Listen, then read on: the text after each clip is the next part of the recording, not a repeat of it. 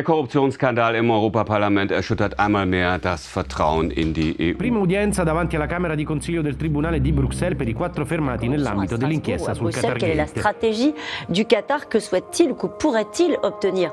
En échange Qatar Gate, les valises de cash a Bruxelles, émission. Il Qatar Gate, che ormai è soprattutto un Marocco Gate, è il più grande scandalo che abbia mai colpito il Parlamento europeo. Al centro c'è una coppia. Francesco Giorgi e Eva Kaili, lui trentenne, lei quarantenne, bellissimi, provvisoriamente ricchissimi prima del sequestro di centinaia di migliaia di euro in contanti che la magistratura belga ha trovato in casa loro e in un trolley che doveva portarsi via con un volo Ryanair il padre di lei. Entrambi sono in carcere, hanno una figlia che non ha ancora compiuto un anno e forse anche per questo lui sta confessando e sta difendendo lei, perché almeno uno dei due stia fuori. Giorgi si sta prendendo la colpa dicendo che le mazzette erano roba sua, che quindi la sua compagna Eva Kaili andrebbe scarcerata. L'indagine è cominciata l'anno scorso così. I servizi segreti del Belgio seguono una pista su alcune spie straniere, le spie dei servizi segreti marocchini, che si stanno costruendo una rete in Europa. L'ipotesi è che di questa rete faccia parte l'ex sindacalista della CGL ed ex europarlamentare italiano Antonio Panzeri. Anzi, che la rete sia partita proprio da lui, che lui sia l'uomo reclutato dai servizi marocchini a Bruxelles. Così alcuni agenti dell'intelligence belga entrano clandestinamente in casa sua. Non avrebbero potuto farlo se fosse stato un europarlamentare, ma Panzeri, a differenza di Eva Kaili, non lo è più da due anni. In casa gli trovano 700.000 euro in contanti. A un certo punto di questa storia gli agenti dell'intelligence del Belgio chiamano i colleghi dei servizi segreti di altri quattro paesi europei, tra cui, molto probabilmente, il nostro. È un caso internazionale, è un tentativo dell'intelligence marocchina e di alcuni catarioti, tra cui un ministro, di infiltrarsi nelle istituzioni dell'Unione.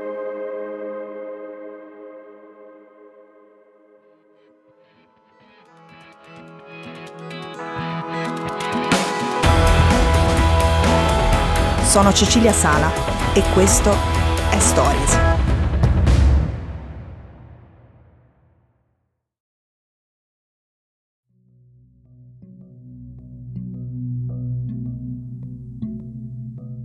Una cosa.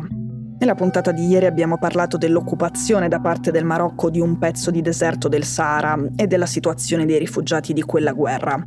Non è stato un caso, la prima missione dei servizi segreti marocchini in Europa sarebbe stata proprio quella di smussare l'atteggiamento di noi europei su quel fatto. Non dovevamo creare problemi rispetto a quella occupazione, a quella guerra, alla condizione dei rifugiati e ai possibili flussi migratori conseguenti.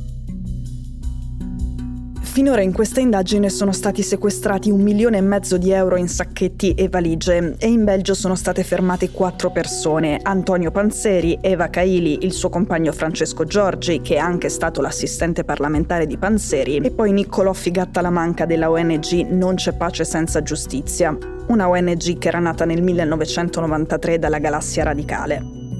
Nella puntata di lunedì io ho detto una cosa imprecisa che poteva essere fraintesa. Ho detto che Figatta la Manca è indagato, che è vero, e che si indaga sulle attività della sua ONG come su quella fondata nel 2019 da Panzeri. Ho detto anche che Emma Bonino ha fondato la ONG Non c'è pace senza giustizia e ho detto che lei non c'entra niente con questa inchiesta e non è sotto indagine. Le cose stanno così. Figatta la Manca è indagato, ma non sappiamo affatto se la ONG Non c'è pace senza giustizia c'entri qualcosa mentre sappiamo che, nell'ipotesi su cui lavora la Procura, la ONG di Panzeri c'entra con i traffici di cui Panzeri è accusato. A quella ONG sarebbero arrivati fondi dal Qatar e Francesco Giorgi, che sta parlando con gli inquirenti, dice che su quei conti passavano i soldi della corruzione. Ecco, torniamo a Giorgi. Ha 35 anni, ha i capelli e la barba biondo cenere, ha la passione per la barca a vela e voleva comprarsene una sua di molti metri.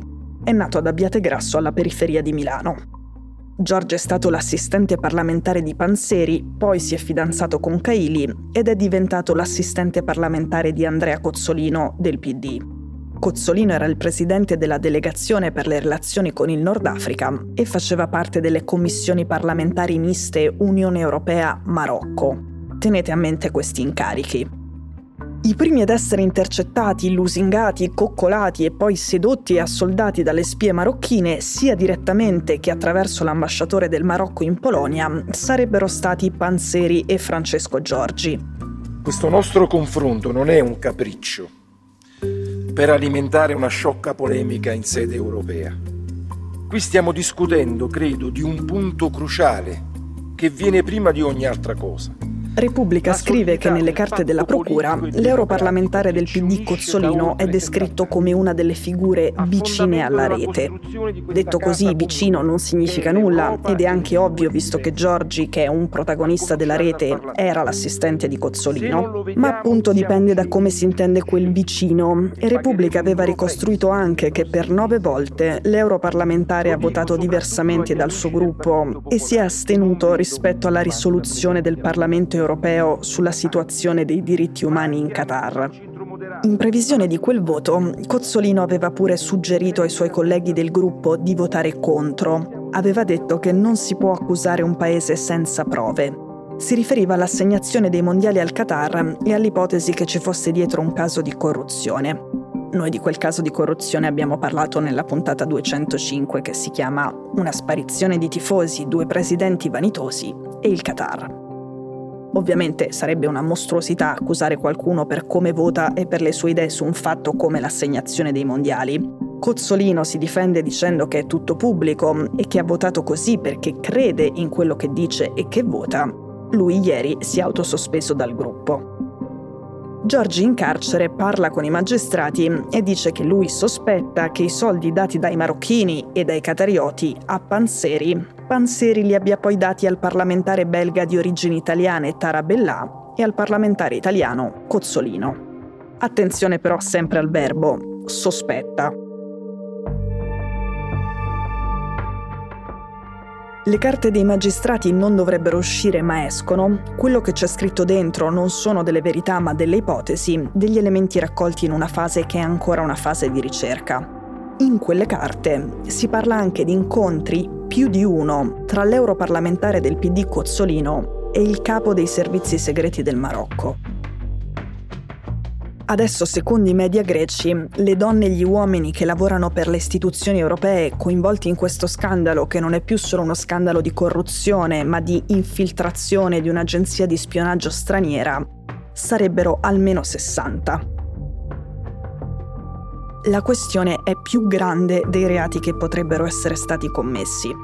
Ci sono dei paesi non democratici e dei regimi che hanno condizionato delle decisioni politiche delle istituzioni europee o sono arrivati molto vicini a farlo? Sarebbe più grave di qualsiasi mazzetta.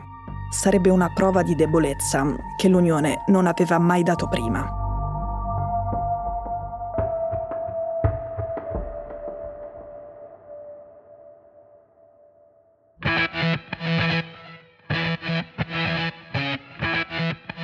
Stories è un podcast di Cecilia Sala prodotto da Cora Media. La cura editoriale di Francesca Milano. In redazione Simone Pieranni. L'advisor è Pablo Trincia.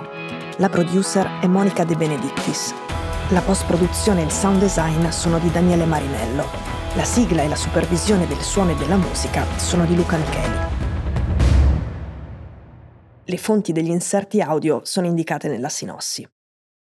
Questo episodio è stato prodotto e sviluppato insieme a Spotify Studios.